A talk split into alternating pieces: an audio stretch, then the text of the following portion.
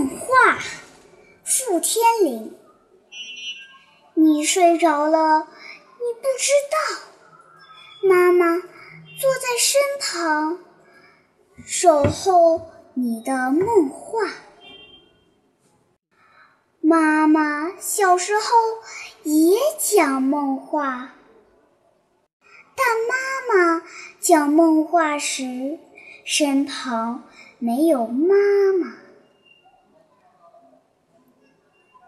你在梦中呼唤我，呼唤我，孩子，你是要我和你一起到公园去？